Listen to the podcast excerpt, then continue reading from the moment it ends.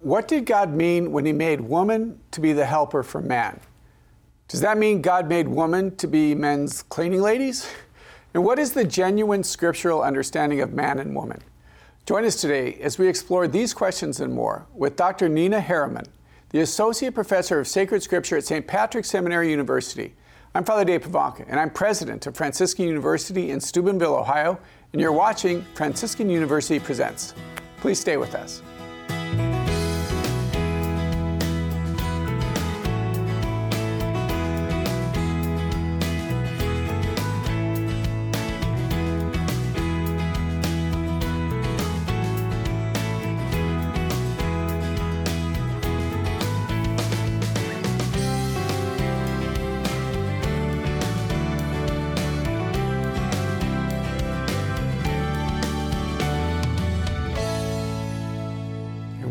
Franciscan University Presents. I'm your host, Father Dave Pivonka, and I'm president of Franciscan University of Steubenville. Today we're discussing the genuine scriptural understanding of man and woman.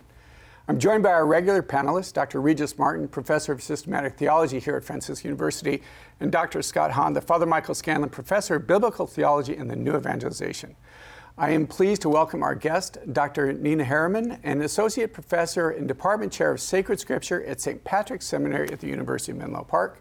California. She contributes to Catholic media in her home country of Germany and is also the author of the book that we're going to be talking about today, Athirst for the Spirit. Uh, in a time for us to be able to discuss what, in fact, it is to be a man or a woman. So that seems like a great starting question, right? yes. Does it matter? I mean, of we, live world, we live in a world that says it doesn't matter. And uh, that's exactly why it matters, that's right? Fantastic. Uh, that's fantastic. It is, you know, it, it seems to me, particularly in the present moment of the church, of the world, the church is the last man, quote unquote, standing, right. who stands up for the created and matterful difference between man and woman. It says in Genesis 1:27, God created man in his image, in his image and likeness he created him, man and woman he created him. And so it seems simply from an exegetical standpoint, it seems quite obvious that it's the complementarity between man and woman that in their complementarity reflect the image of God. And so a topic and that you express that quite beautifully that it actually helps us have a fuller picture that when we look at man and woman it helps us understand the trinity more. Yeah. yeah. That is actually an idea that I well, so I'll tell you a little bit of how it, I came across this. I was doing, studying or working on the Song of Songs for my doctorate and trying to figure out how the woman is described in the Song of Songs. It just struck me that again and again, the vocabulary that was used to describe the woman was elsewhere in Scripture used to speak about God. There's a very powerful one where in Song chapter 4, verse 12, it says, you are a garden close, and then it continues, you're a spring of living water. And of mm-hmm. course, everybody knows that famous quote from Jeremiah 2:13, you have abandoned me, you've dug yourself cisterns, um, you have abandoned me, the spring of living water, for cisterns that cannot hold water, right? So then I started tracing this metaphor of living water and realized it is really exclu- exclusively used as a metaphor for God, our source of true life. Particularly, I mean, there's passages where you have, of course, living water coming from a well in the book of Genesis, but even that is symbolic. But in the Song of Songs, it says, She's that spring of living water. It comes down from Lebanon, and Lebanon is the shepher for the temple. So somehow, God is the source of that water, but He yeah. communicates it to her. And it just hit me like, that's exactly what the church is. Yeah. But it's not only the church, that's who Mary is in her being. And then I came across someone asked me randomly, Nina, did you ever hear this theory that the term that is used for helper in Genesis 2:18 is elsewhere only used for God? And I'd heard this from evangelicals, but I was a bit skeptical because I hadn't heard it anywhere else. And then I came across an article from one of our Rolls Royce, Royces. So I studied exegesis in Rome at the Biblicum and the Rolls Royce in Historical Critical Scholarship is Father Jean Louis Ska. So he had an article on that particular term that is used in Genesis 2:18 to describe woman as a helper and what this could possibly mean.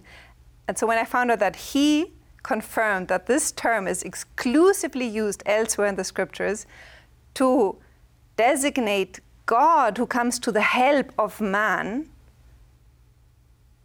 And then it's used for woman, God saying, I will, I will give him a helper. I realized, okay, this term helper mean, means so much more than, I don't know in English, but in German we use that in order not to say cleaning woman. Right, right. Nowadays we say helper. It- somehow there's a kinship between why God has created woman and the way he comes to help man. And if you think who in the Trinity is the helper, I mean, one thinks of the Holy Spirit, yeah, right? yeah, yeah. And then I ran into Dr. Scott Hahn and asked him if he knew more about this, because then eventually, before we met, of course, I came across your older brother in the faith, um, Saint Maximilian Kolbe, Mm-hmm. speaking about Mary being the quasi incarnation of the Holy Spirit. And then I was like, okay, there's something in scriptures that I'm not just reading into it. There is some It's deep, deep there. truth. Yeah. Yes. Could, could, could we maybe back up Please, a, a little bit? Because, I mean, the discourse has already been cast at a pretty high level, I, I think. And I think a number of people might say, uh, this is all well and good, but it sounds impossibly esoteric. I mean, for you, it's plain as a potato. But look at the cover of uh, your, your book, the title. It invites confusion because on the one hand, most people don't know that they are really athirst uh, for the Holy Spirit, for springs of living water. They don't have a clue that this is why they were created, so that they might achieve communion with God. So, at the level of grace, people are really sort of innocent of what it is you imply. But even at the level of nature, there's confusion. If, if, if men and women are, are the recipients of this, this living spring of water, then what exactly is a man? What exactly is a woman? Because we don't know that anymore. there, there's a great deal of babble uh, surrounding those concepts. I mean, we, we think, you know, in our postmodern stupidity that these are social constructs. So how do you disabuse people of, of those, uh, those mythologies and then get down to the really hard uh, and heady stuff about, Yeah. you know, you were made for God? Yeah, so maybe I, I do need to add something very important. I'm not implying that women have, in any sense, more Holy Spirit than men. That would Sure, be sure, ridiculous. sure, of course. Because we all have been baptized to be temples of the living God, and He dwells in us if we are in a state of grace. The Holy Spirit is in us. But what uh, struck me working on this was, of course, working on women. I was also working on men and the relationship between the different women in the Old Testament and the different men. And it, I mean, the, the key really to understanding all this is Ephesians, where Christ is depicted as the bridegroom of his church. So already the New Testament sets us up for seeing in Jesus Christ the new Adam and the church being described as the new Eve. Now, if there is a complementarity between Christ and the new Eve, who at the source is Mary, then I think we do get a key for a- the for understanding in a deeper way what was the relationship between the old Adam and the old Eve, and what um, what Saint Maximilian Kolbe kind of points us to is this idea that Scott Hahn has actually retrieved from the Church Fathers that there seems to be an analogy between uh, the generation of the Son from the Father in the Trinity and the procession of the Holy Spirit from the Father and the Son. And so these handful of church fathers said that as the Holy Spirit proceeds from the Father and the Son, so Eve comes forth from the side of Adam and the Father. So St. Methodius refers to the Holy Spirit as the rib of the Logos. Exactly. It's Exactly. like, what? And I think what's important here is not delving more and more into the mystery of Trinitarian metaphysics. Mm-hmm. I think what's more important is just going back to the question what's the significance of man and woman? Because if it's reducible just to biology, then we ought to be able to kind of, you know, not absolutize it. I mean, we respect nature to be sure. Likewise, sociology. I think most people just re- just regard gender as a sociological construct. But what if bearing the image and likeness of God from the very beginning shows us that what it means to be male and female is traceable back to this theological mystery that is eternal? Then suddenly we've got to kind of go back and do our homework so we're not simply arguing on the basis of natural law, although that's essential, but we're also pointing people to something of a mystery that Christ is inviting us to because it's the only thing for which we were made. Yeah. And I, I think at that point, the church realizes what I remember hearing from my church history professor that heresies and errors usually represent the unpaid bills of the church. Yeah. Mother Church has the resources, but her children are too lazy just to write out the checks, right. send in the bills. you know. So, so I fully understand your, your caution about the Trinity, but I do want to come back to one point which I do think is very important, particularly for us women, because it's, we're living in a, s- in a time where, or at least when I grew up, all I was told was I have to be as good as the man and as sportive, as athletic. In everything, I had to be able to compete with the men. And what was particular for me as a woman wasn't valorized. And so, even in the church, maybe that's because I'm from Germany, but look what's going on. Um, this cry for women priesthood. And if you understand what's your specific, your, how do you say it? Specific. Specif- specificity. Thank yes. you. As a woman, then you no longer try to replace men because you have enough to do to try and become a woman, right? you are, right. And if you are indispensable as a woman for this world to flourish, then you have to understand um, that your dignity and your job in creation is just an- as important and also in the order of grace as that of man. And so I do find this insight of the Father so important that um, to how the the, the mission of both the Son and the Spirit in their in their uh, mut, uh, mutual Mutuality. mutuality. In their common mission, they reveal the inner life of the Trinity. And then, if we are created to be that reflection of the inner Trinitarian life, or let me put it in a rabbinic saying, maybe it, maybe it makes it more tangible. The rabbis say, point out that the term for man, ish, is spelled with yud, isha. So both Man and man and female, ish and isha, both have one letter that the other doesn't have. So ish has a yud and isha has a he. And if you put the two together, you get ya, which is the short form for Yahweh, right? But you need the two together to have an image of God. So if there is something to this, that the male vocation is more Christological, uh, representing the word, the order, the logos, the royal office, and the female vocation is more spirit bearing or somehow analogous to what the spirit does in creation and in redemption, then I've, to me as a woman, this is a huge window into whom I have to contemplate to understand my own dignity and my role mm. vis-a-vis the male vocation. Yeah, your first chapter does a Yeah. great job of synthesizing this, and I want to just underscore that because if people listening or watching are wondering, you know, where can I learn more about this? That's there. I mean, it, and it is in St. Maximilian Kolbe. And they, they scrutinized his writings. You know, you're not positing gender in God. That's the key. Right. You know, paragraph 470 in the Catechism says there is no gender in God, no male Yeah. or female. But on the other hand, there's fatherhood and there's sonship, and the Catechism says the perfection of motherhood is not absent in God either.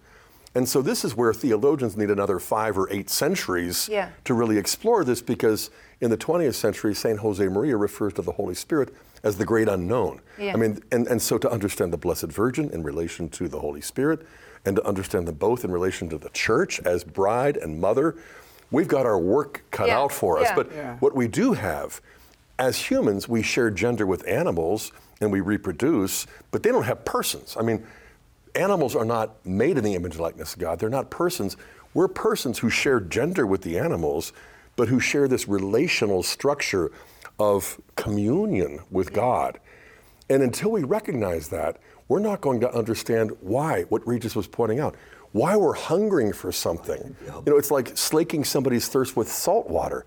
You're going to cause them to burn up, you mm-hmm. know? Mm-hmm. And so you've mm-hmm. got to give them living water, or else the cisterns that don't hold water are just going to drive us wild. Isn't it possible uh, at the level of nature to somehow shore up the argument that you're making at the level of grace? Yeah. I mean, C.S. Lewis has, has a marvelously penetrating insight that in relation to God, all of reality is feminine. Exactly, and that's We the Church receive. Fathers, the entire Middle Ages. So, in, in a way, you don't have to be as good as me. You're already better than I am because you're you're disposed to receive already. It's built into your being. Yeah. You know, you're maternal. You're virginal. I, I have to work to acquire uh, qualities of, of excellence, but you've got it uh, by nature. We have you a have a more leg up. intuitive relationship to that. Yeah. But I thought you, to a point, is I thought you did beautifully in the beginning of, of talking about that, that it wasn't positing that God is male or female No. as such, but, and you did that in such a sensitive way that I don't think anybody would read that and be ta- put back. I hope not, yeah. bad- No, no, I thought you did it really, really masterfully. But the, and maybe we'll actually wait till the next section to talk a little bit more about the helper, because I think that was really beautiful and very, very insightful. But one of the things that you did as well is you talk about, I think it was on page 49, if I recall, about the modern feminism and what does that actually look like? And, and you, you claim that what is quote unquote seen as feminist is actually destructive to the woman and, and, and dismissive of the woman. So maybe just uh, speak about that for a moment. Oh, it just breaks my heart. Like exactly like I said, I, we grew up to be dressed like men, and everything that was female was rejected. And so then you, you know, if I look at my peers who have who have given up motherhood for a worldly career, and I always think when they die, no no company, however big, is ever going to thank them in all eternity. Mm. Thank you, you gave me life. No, these companies won't exist anymore. They go down with the whore of Babylon, in- Yeah. Right. if they're unlucky. Yeah, yeah. um, this women have been so cheated in their in what's most proper and most unique about them. I mean, so many men nowadays would like to be able to be to be mothers, mm-hmm. right? Right. Um, which is probably not possible, but we'll deal with that. in the next Exactly. segment. uh, we have so much more to discuss, so please stay with us. The Catechism of the Catholic Church thus affirms that woman was God's privileged medium of being present to man. That is, to be the locus of God's saving presence alongside man. In other words, she was created to be a living temple. Athirst for the Spirit Biblical Wisdom for Desert Times by Dr. Nina Sophie Heereman. We become members of a family that originates in God the Father, the Son, and the Holy Spirit, but that Holy Spirit overshadows the Blessed Virgin, so we become her children as well. people knew that when the Messiah came, that this promise would call them as a covenant people to be what? A light to the nations. And everybody's invited to walk through that door of mercy. The only key we need is the one that each one of us has. That it is my sin that opens up the mercy of God. Amen?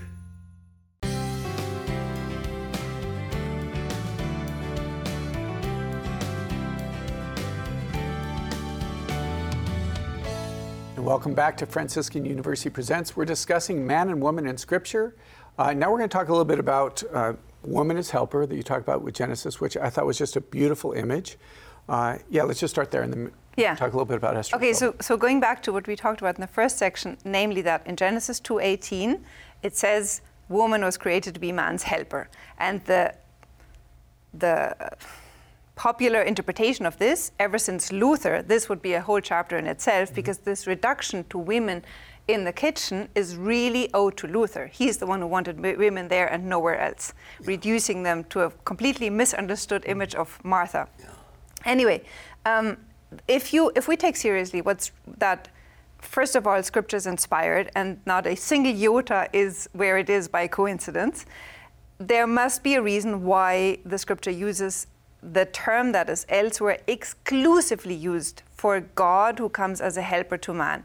So, insinuating, and the Catechism says this, that God gave woman to man to represent him at his side, from, who, from whom, meaning God, our help comes. So the Catechism endorses this in, I think, 1605. So, what does that mean? There is an, an, a hint in the language of how woman is created, namely, it says that God takes Adam's rib and builds her, which you don't really build a woman, right? Unless you get the symbology, symbolism that's going on there, namely, that woman is a kind of a temple. And here again, we have this Life-giving. uh, analogy between nature and grace. Yes, even even in our physical constructions, we are little uh, temples because we can house someone in our bodies for nine months. But of course, that symbolism then lends itself for the image of the temple in Jerusalem that was built to house God. So you have the perfect prefiguration of the church already in the Temple of Jerusalem, and even more so again of Mary. And I think everything we say about the way we read about, we, re, we understand Genesis, we, we uh, come to understand who this Eve was supposed to be, it's really only thanks to Christ taking away, away the veil in the New Testament and giving us Mary, that gives us this deeper insight of who Eve was supposed to be. You know, this natural analogy that is embedded in creation at the beginning Yeah. is so profound, and it's being picked up by more and more scholars. The idea that Adam is not just the first man and not just our first father, but the high priest of humanity. That the cosmos is a temple in Genesis 1. The garden is the sanctuary in Genesis 2. And so when they come together, it is like a high priest entering a temple, not some inanimate object just made with dead stones, but that which God built as a helper, but as a divine helper as well.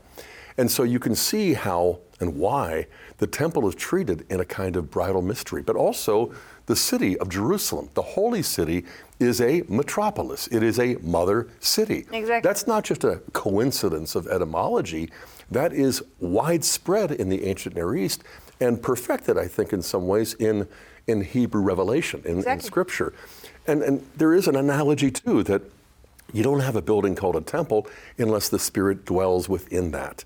And so when Jesus is talking about um, uh, giving the disciples the paraclete, as he does in the farewell discourse, you know, I'm going to the Father, but I will not leave you. And the Greek word is orphanus. I will not leave you orphans. We're going to send the Holy Spirit. And so the Holy Spirit is going to cause them to be fruitful, the agent of our rebirth, you know, the agent of our joy, but also the Spirit of truth, the Spirit of love. And it's going to constitute these men to be priests in the church, the new temple.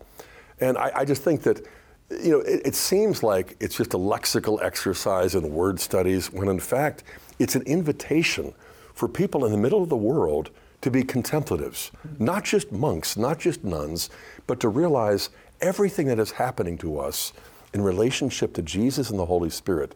It isn't plan B. No. This is what was there in the beginning. It's the only And- thing for which God made the world. what you recall uh, to mind uh, to me is uh, Pope Benedict, then uh, Cardinal Joseph Ratzinger's book, Daughter Zion, his beautiful book on, on Mariology.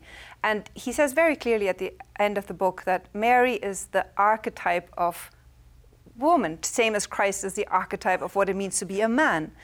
And um, if we, so if we look at Mary as the new Eve and her relationship with the Holy Spirit and take that seriously because on account of her immaculate conception, of course, she was already the temple of the Holy Spirit from the moment she was conceived. Of course, because she was pre redeemed, but from the very first moment of her existence, she is this church that comes forth from the heart of Christ. Right, yeah. And so, underneath the cross, we see her together with Christ giving birth to this new humanity. That's why we call her the mother of the church. We call her our mother. Behold your mother. Exactly. And how is she able to do that? Because she is 100% in union with the Holy Spirit. And I even want to say the Holy Spirit and Mary are so one because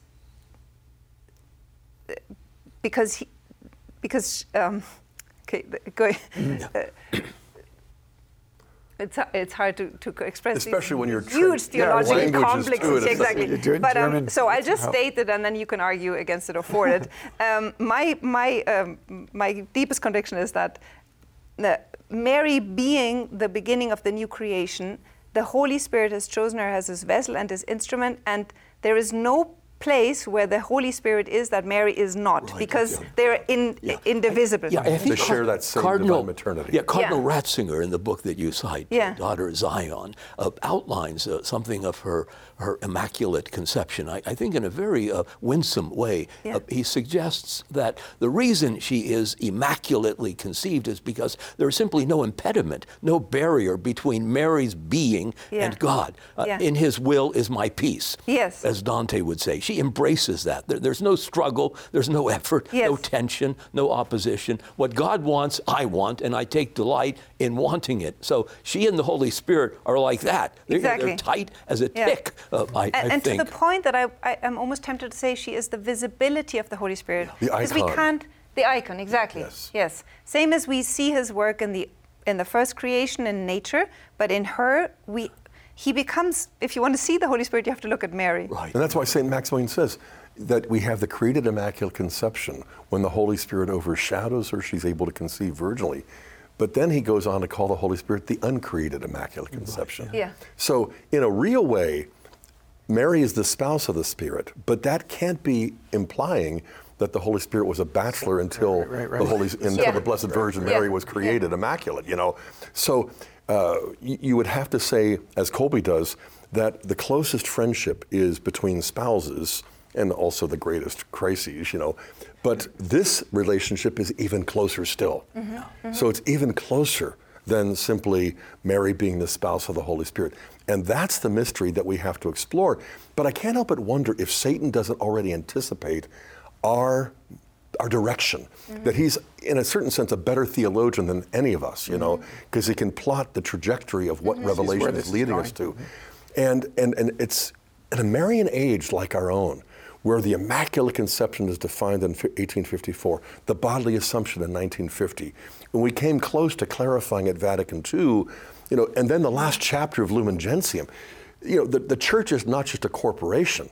The church is a corpus. I mean, mm-hmm. the, the, the, the body of mm-hmm. Mary. I mean, it's the mm-hmm. corpus Christi, but just as Adam awakens and says, bone of my bone, flesh of my flesh, so likewise, at the foot of the cross, the new Adam Exactly. is yeah. seeing the And birth of. Don't you find it striking that in Genesis 1, we hear that God created the heaven and the earth? That in itself already is masculine and feminine symbolism. And then he says, and the Spirit of God, in good translations, hovered over the waters. So you, in Genesis 1, you have, you have from the outset the, the, el- the two elements of the cr- Creator Spirit and the Word giving the order, right? So everything Right. begins with the Word and the Spirit. Yeah. And you go to the New Testament, you have the incarnation of the Word and the Spirit coming to make Mary her temple. And now the two of them go about redeeming us. Right.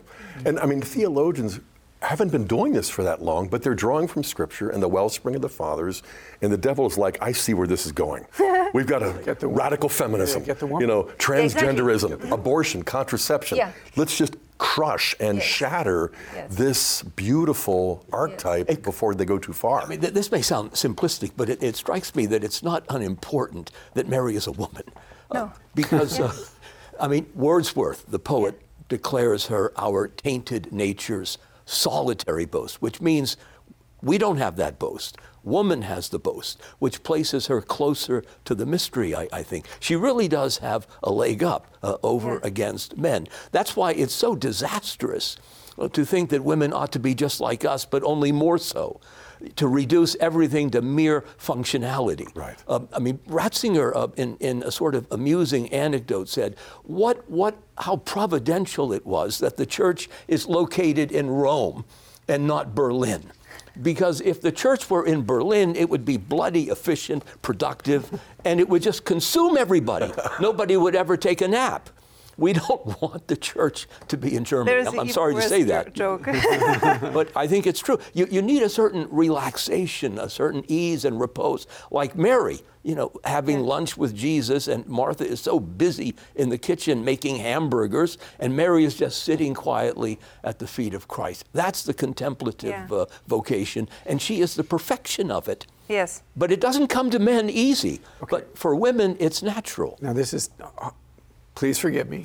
We could go on more and more about Mary, but I really would like to talk a moment or two about Esther. Just Yes. the way that you presented her. So, Yes. just for a moment or two, just a messianic figure. I mean, I I was sharing with somebody that what, as a kid, Esther was Fiddler on the Roof. That's what I knew of Esther, right? But you just beautifully talk about her and the role that she has. So, maybe a word or two about that. Yeah, so Esther really is like the embodiment of what it means to be a new Eve in the good sense. Yeah. Because so you start off the story with uh, a, que- a king who is the kind of the king of the universe, the Persian king. They govern they govern the then known world, and in the Jewish understanding of this novel, he is the symbol for God, even though he's an ambiguous figure. But they understand Esther ending up in this harem is really the Jewish people chosen to be in a marital relationship with the king of the universe, God himself.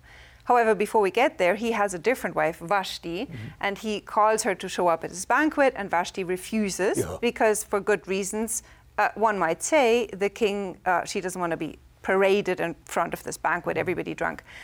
And so she gets dismissed as a, as a wife, and Esther is chosen as the queen. And what's so brilliant about Esther is that she doesn't glorify her husband as if he didn't have any faults. She sees his weaknesses, but thanks to Mordecai, she also comes to understand that God put her into this position for such a time as this. Mm-hmm. And this alludes back to the book of Deuteronomy, where God had said, There will be a time in which I will hide my face, ashtir in the Hebrew. Yeah. And so the, Jew, the Jewish interpretation is that Esther is a pun on this moment when there will be utter disaster pending upon the people of God. God will seemingly be hiding his face, but then he comes to the rescue of his people in Esther, in whom he is now hiding his face. And we mm. see exactly happening what I said about Eve's vocation.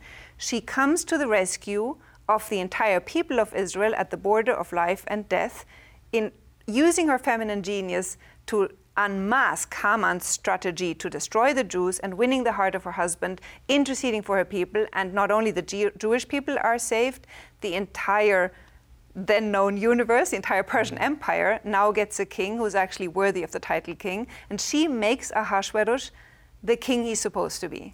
This book comes alive it does. through that it really essay. Did. It really was and beautiful. it doesn't just kind of hang together in terms of, you know, a historical narrative, a novella, or whatever. It, it starts to pop off the page and become three-dimensional, and you're like, I can meditate upon the own my, my own experiences of God's absence. And at the same time, you can also see how God orchestrates salvation history what's the term chiaroscuro you know that the shadows in a certain sense are essential to illuminating the brightness you know yeah. when it does come. That was my sense too reading this. It's like there might have been a plan with this. Just uh, just might have been. Uh, we'll be right back with more from franciscan university presents so please stay with us.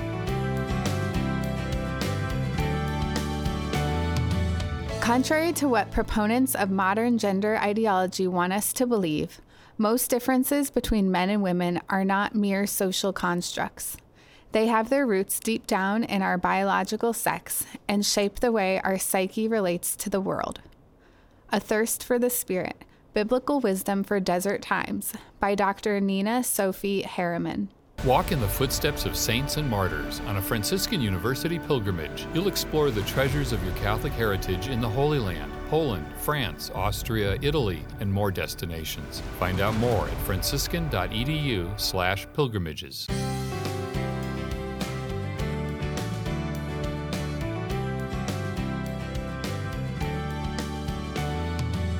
Welcome back and thank you for joining us. You're watching Franciscan University Presents, which we record here in the ComArt studio at Franciscan University in Steubenville. Our students are taking care of all the cameras and the equipment, and our theology professors, Dr. Regis Martin and Dr. Scott Hahn, and I are speaking with Dr. Nina Heereman, author of Athirst for the Spirit, about men and women in Scripture. Uh, I want to pick up where we ended at the last one. You were, one of the things I thought was really, really beautiful was how Esther, you stated, pointed out, or was able to see the weakness of the king. Um, but, but that was done in, in, in, great charity and love and not wanting to expose him or but i think because of the fallen nature man male we don't we don't want first off our weaknesses to be seen because we're supposed to have it all together but there is a way that, that that can be done that actually is liberating that is healing that is restorative and that i think is what yeah. i think one of the points you were and, trying and, to and express. this again i think uh, so I'll, I'll flesh it out in a moment but what i want to forefront load is you know how is it Evdokimov who says um, it's really um, salvation depends on the heart of the women at the end of the day. I mean, of course, it's already proven by the fact that Mary opens herself to the Word of God. But it, we have to, women have to be so conscious that a lot depends on us being women in the fullest sense. And so, what the Book of Esther does beautifully is um, uh, contraposing Vashti, the woman who feels offended and uh, this is not worthy of me, and she just looks uh, in her own dignity, or, uh, and she she refuses to be the helper to her husband she's supposed to be, and she f- refuses thereby to be a good queen for her country. Humiliating him. Right? Yes, exactly, humiliating him.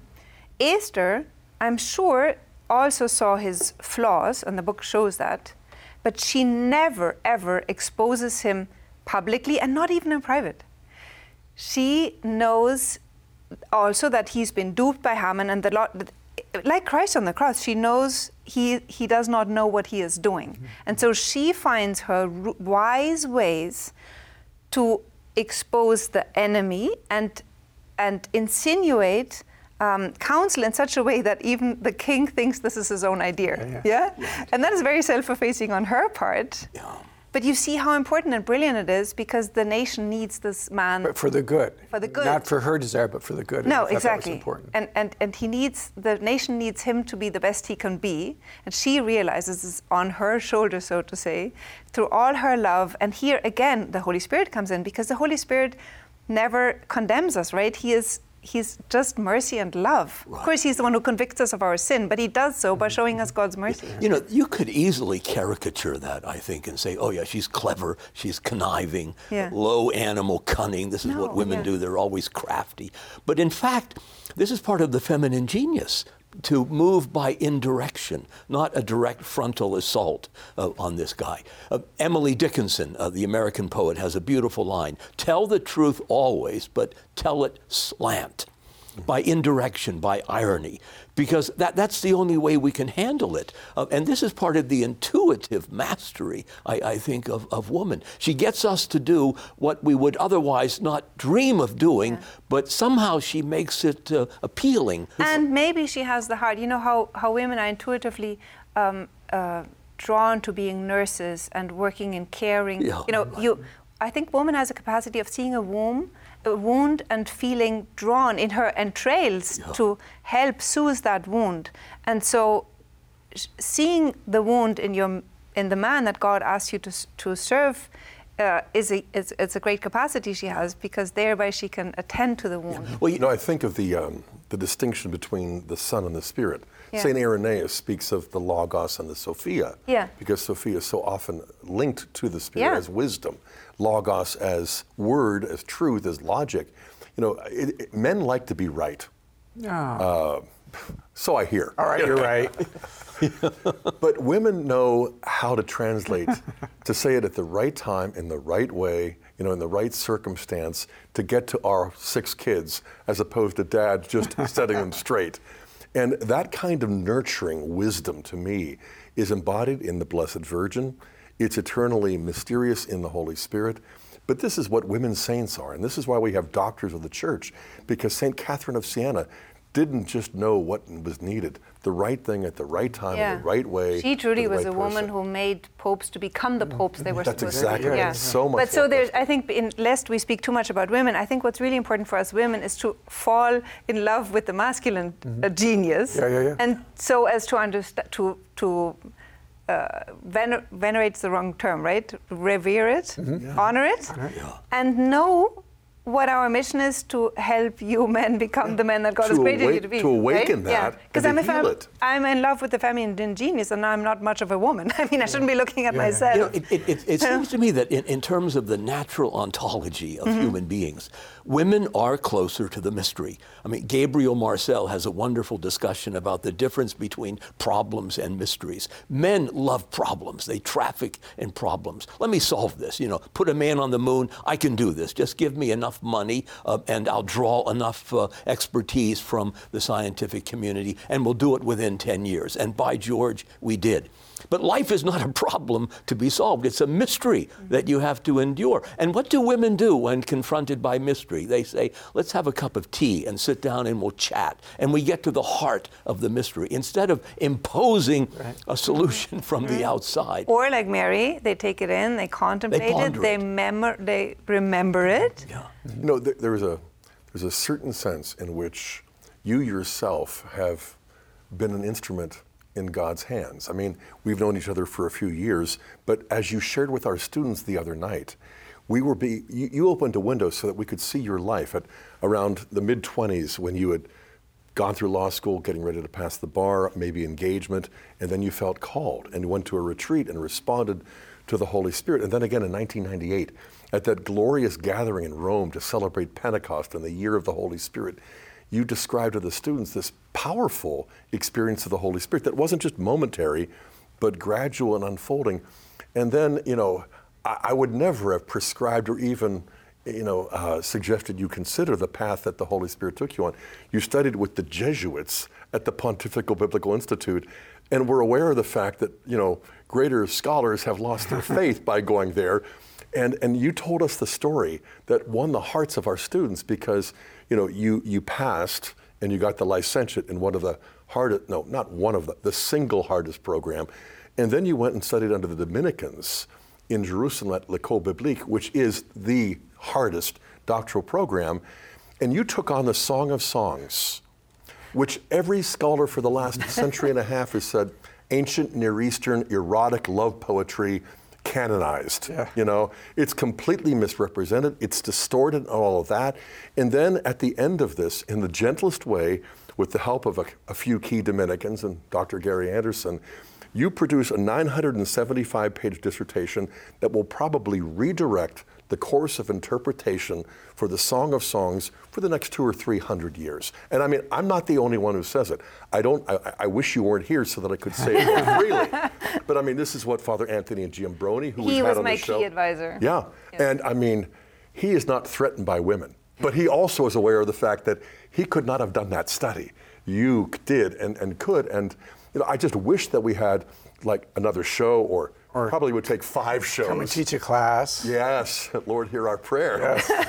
but I mean, it- so it's not just a theoretical survey of figures like Esther. It really is a, a reactualization, you know, as some of the French refer to how the Spirit actualizes the Word in our own life experience. And of all of the books of the Bible, the Song of Songs, the Canticle of Canticles, on the one hand, yes, it is the Holy of Holies for the Hebrew Bible. But on the other hand, it's the, it's the, it's the most dangerous minefield to go wandering in. And yet, And let's let time- her let's let her speak to us a bit or two about it, right? So we, we've got we just presented it, and again, we don't. I wish we had more time, but maybe just a word or two. I mean, you've spent so much time studying some Psalms. What is Yeah. it that that was so encapturing to, for you? And Well, for me, really, the, the key um, the key aspect was I wanted to, and I didn't set out to prove this. In the beginning, I just thought somehow the church fathers must be um, justified in recognizing in this sublime love song the expression of God's erotic love, if I'm allowed to say so, for his bride, the people of Israel, and then, of course, in the new covenant, the church, and also recognizing the Messiah in this symbolic figure of King Solomon. And I myself was intimidated by scholarship in the beginning, thinking, okay, this, the scholars have proven this is just an ancient Near Eastern erotic love song, which according to them, has nothing to do with God and Israel. But it struck me because every person who's never studied in a scholarly mm-hmm. environment goes, okay, he's a shepherd. That sounds like God in the rest of the Bible. And she's a vineyard. That sounds like Israel in the rest of the Bible. And it seemed to me, kind of invites uh, this more. theological reading. Then I, um, uh, but then I came to realize, well, it's a nice way to go canonically say yes it invites an extra reading but we have to be extremely careful because if in its literal sense it was intended to just describe the, the love between husband and wife and i and it probably more concretely describes the love between two young people um, then we can't just impose this religious reading, right? I do want to know what's in the literal sense, because otherwise, how can we stand firm and say this is actually this is how Jesus loves you. I mean, uh, you can't just claim that unless it's in the literal sense. And I ran into, for example, there's a beautiful monastery in Israel where they have contemplative sisters, 45 sisters who live like Carthusians, and they. Uh, a professor came in from Hebrew University and gave them a retreat. And they spent 10 days. He came in and said, I'm sorry, but this has nothing to do with God and Israel. This is just about two infatuated lovers. I don't know how they spent 10 days in that monastery, these poor women. So I just saw this need in the church, the abuse crisis, you know, the falling apart of, of, of uh, consecrated life everywhere. And I, it, I just thought, how can you live a consecrated life? How can you give up marriage if it's not for a love that is Right. minimum as That's intimate even more and in- exactly Right. You know, exactly if, if, if you wanted to uh, uh, find an example of how nature and grace ought to be integrated, uh, I think the Song of Songs is the most exquisite illustration. Exactly. I think Bernard of Clairvaux calls it the masterpiece of, of the Holy Spirit. and that's exactly the route then I, that, which I took then because St. Thomas says the metaphorical part of the literal sense is part of the literal sense. So if something speaks in symbols doesn't mean this is part of the spiritual sense. No, the literal sense is expressed in symbols. And this is thanks to really the the recuperation of symbolic analysis in the 20th century that we're able to be much more attentive to what happens when the scripture works with symbols, which of course St. Thomas already used, but we kind of lost this thanks to Luther. and um, so basically, what I ended up doing was an historical critical analysis of what did this text mean when it was first published, so to say. Mm-hmm. And of course, there's many levels to it, but I really, at the end of my doctorate, I was and am fully convinced that whoever composed this uh, intended the literal sense to be theological and to be speaking about the love between the Messiah and his bride, the people of God, in the symbol of human marital love. So you have the perfect integration of God has created mm-hmm. love between a man and a woman in order to transcend, just as is our theology of marriage, right? But because we know what it means to be attracted to the other sex, we know what erotic love feels like, we get a glimpse of what the love that God has for us and and we have been created to ha- experience for him. Yeah, I think you treaded in this area so so beautifully and tenderly and it's it's a topic like you say can we even say this right there's yeah. something about it that's just so loaded and and the way you expressed it it was it was attainable it resonated it you know as a celibate it wasn't like oh my gosh what is she talking about it was i just thought it was really really masterful praise god yeah, yeah. and, and the, the part that i thought for us to bear in mind is that it helped me understand more what it is to be loved by this guy. It's it's not just I love the word like passion. I just yeah. love the word passion. That it's not just this gentle, but there's something passionate and, mm. and engaging, and you just experience it makes it makes us understand the love of God quite differently than I had. Yes. Yeah. That's why God gave us this book, yes. right? And that again, it yeah. is the devil's work to take it away from us. Yeah. I mean, it's not possible, uh, for instance, to understand the love poetry of John of the Cross exactly. in the absence of the Song of Songs. That Jesus is really conducting a love affair with exactly. this man, yes. this mystic. Yes. And if you take the Song of Songs out, then the fathers, John, everybody lacks the basis, the rooting in the literal sense. But I mean, everything is reducible to moralism, yeah. legalism. Exactly. Yeah. Exactly. Great. Thank you so much. Uh, we'll have our final thoughts in just a moment.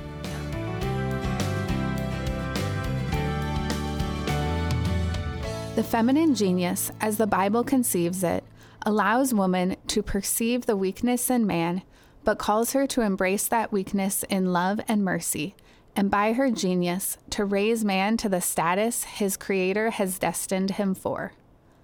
Athirst for the Spirit Biblical Wisdom for Desert Times by Dr. Nina Sophie Heereman. When you see the world through a Catholic lens, you see God's hand at work in human history. You see the true, the good, the beautiful. Franciscan University of Steubenville's Master of Arts in Catholic Studies is an online program that offers courses in literature, biology, art, theology, psychology, all taught from a distinctively Catholic perspective so you can see the world with Catholic eyes. Find out more about the Masters in Catholic Studies. Go to franciscan.edu/mcs. Man needs the help, love, wisdom, courage, sensitivity, and faith of woman to assist him in order to become who he is meant to be true king and ruler according to God's heart. Similarly, of course, woman needs man's corresponding qualities to become who she is meant to be a mother of life and not of death. Athirst for the Spirit, biblical wisdom for desert times by Dr. Nina Sophie Heereman.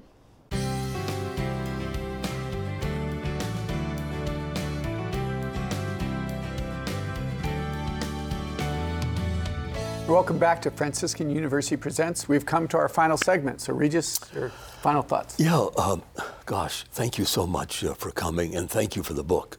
It's rich, it, it's profound, and your conversation is so engaging, uh, so winsome, so, so eloquent, uh, so learned, uh, and in a wonderfully non threatening way. Uh, it, it's beautiful. Uh, I'm, I'm, struck by a, a line uh, from von Balthasar in which he sort of adroitly reverses the famous dictum from St. Augustine. Augustine is celebrated for saying, The heart is restless until it finds rest in thee. Balthasar turns that on its head and says, Jesus is restless for us. He wants a relationship grounded in tenderness. He is a beggar, uh, you know, asking for your love, entreating for your love.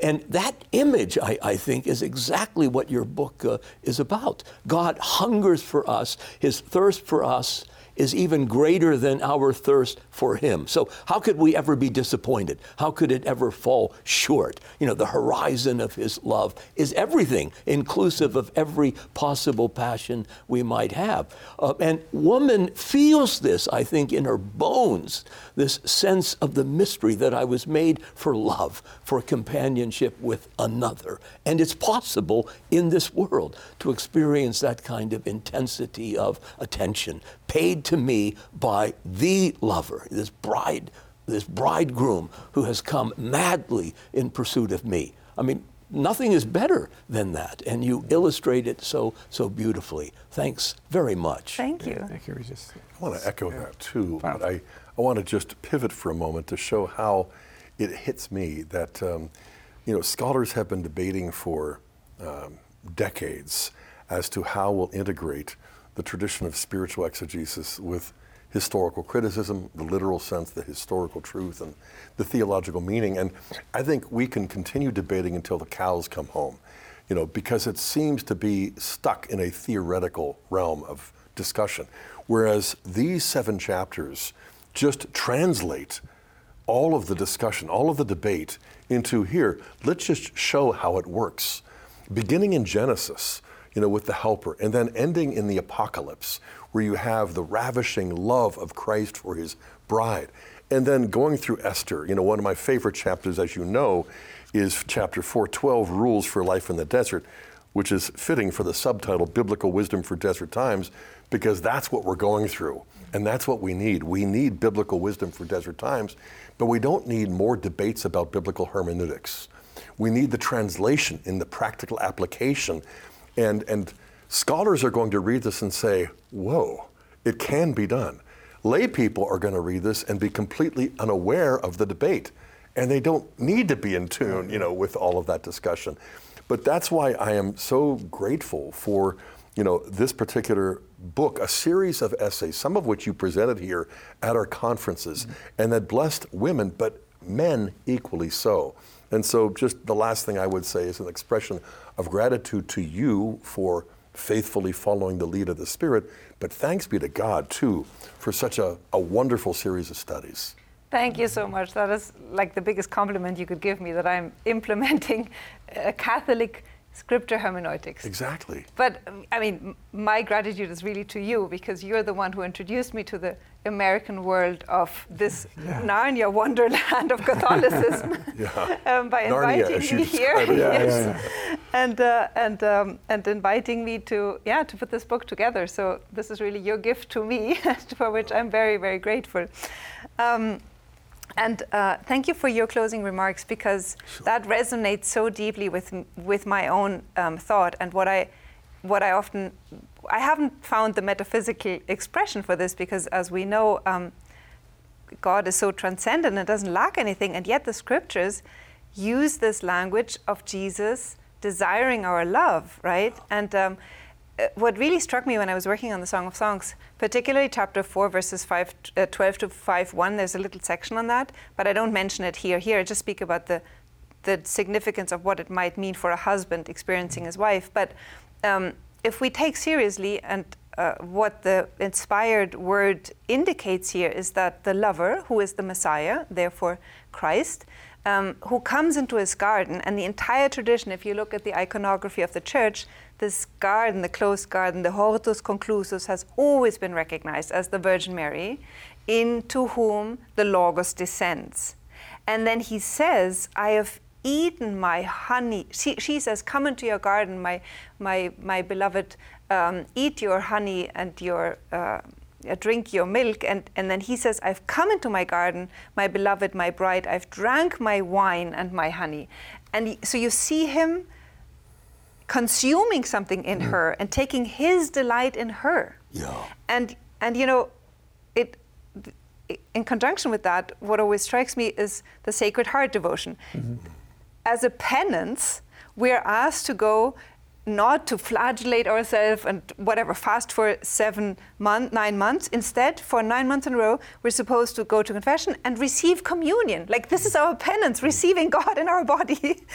and and here, it, it, for me, this is where this happens. The Lord so desires to unite himself to us that he expresses it in, these, in this human language. I'm desiring to, for me, coming to you is like eating milk and honey and getting drunk on wine, mm-hmm. in our human mm-hmm. analogy, right? But there is, he's a human being. Mm-hmm. Um, in his in his sacred heart, which symbolizes humanity, there is in his entire humanity this desire to become one with us, and that is so deeply expressed in the union of these two lovers. Amen. Thank you so much. Um, uh, this is available if you'd like to learn more about our topic. That we have a free handout, a section by Athirst for the Spirit.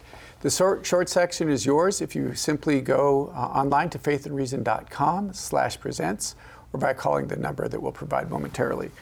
Um, there were so many different thoughts that, that went through my mind as, as I was reading the book, but just as, as we're kind of closing up, there's the text in Romans 8 that the scripture says um, the Spirit comes to us in our weakness.